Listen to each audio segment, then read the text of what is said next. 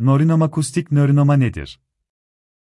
Akustik nörinom 8. kafa sinirini çevreleyen dokudan köken alan iyi huylu bir tümördür. Genellikle yavaş büyür ve çevre dokulara yayılmaz. En sık görülen bulgu tümörün olduğu kulakta işitme kaybıdır. Tedavi seçenekleri sadece gözlem, cerrahi girişim veya radyasyon tedavisidir. Akustik nörinomaların nedeni nedir? Akustik nörinomaların neden ortaya çıktığı bilinmemektedir. Bu tümörün belirli bir tür tümör baskılayıcı gende bir bozukluk olduğu zaman ortaya çıktığı düşünülmektedir. Bu tümörler bazen nörofibramatozis tip 2, bir diğer adı da von Recklinghausen hastalığı, denen bir kalıtsal hastalıkta oluşabilmektedir.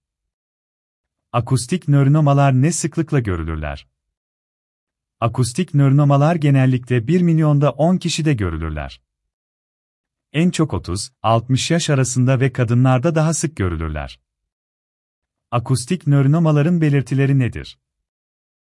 Akustik nöromalar genellikle yıllar içinde çok yavaş bir şekilde büyürler. Tümör boyutlarına küçük, orta ve büyük tümörler olarak sınıflandırılmaktadır.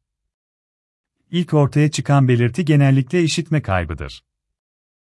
Hastaların %90'ında tek taraflı işitme kaybının yanı sıra genellikle kulakta uğultu veya kulak çınlaması vardır. 8. sinirin denge kısmı da etkilenen yerde olduğu için tümörün büyümesi sürecinde dengesizlik sorunları yaşanabilir. Daha nadiren görülen belirti ve bulgular ise şunlardır. Baş ağrısı, sabah uyanınca veya gece uykudan uyandıran tarzda olabilir. Yatınca ve ayağa kalkınca artabilir. Öksürme ve aksırma ile şiddetlenebilir ve bulantı kusma ile birlikte görülebilir. İşitme kaybıyla orantısız bir konuşmayı anlayamama durumu. Baş dönmesi. Yüzde ya da kulakta uyuşukluk. Yüzde ya da kulakta ağrı.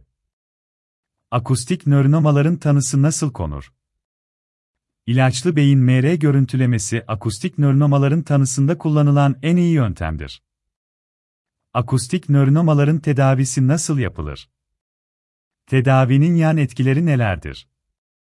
Tümör ne kadar büyükse tedavi de o kadar karmaşık ve zor olacağından erken tanı ve erken tedavinin önemi büyüktür.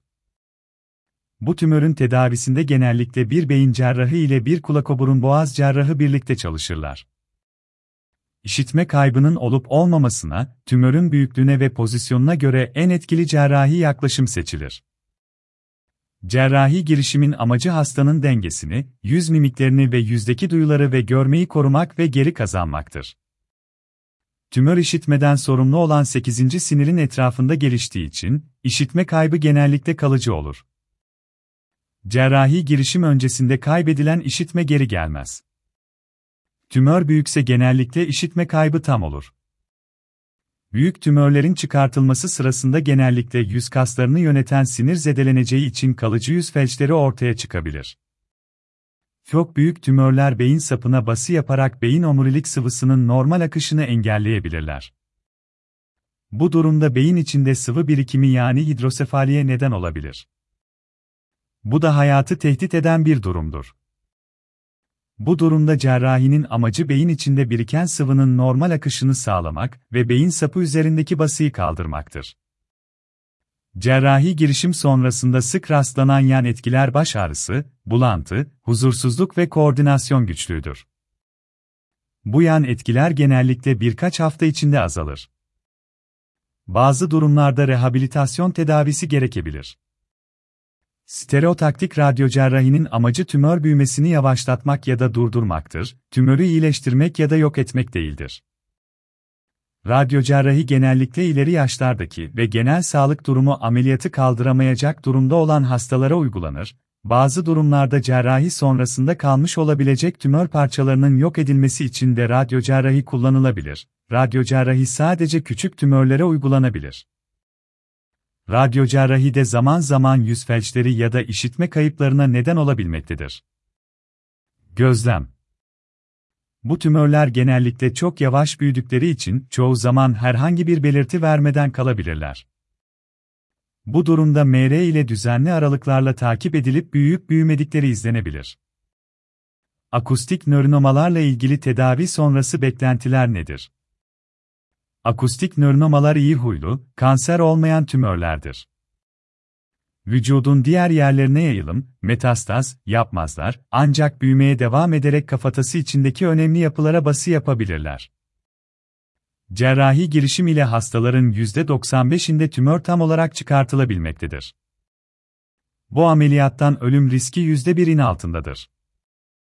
Küçük tümörü olan hastaların yaklaşık %95'inde kalıcı yüz felci ortaya çıkmaz.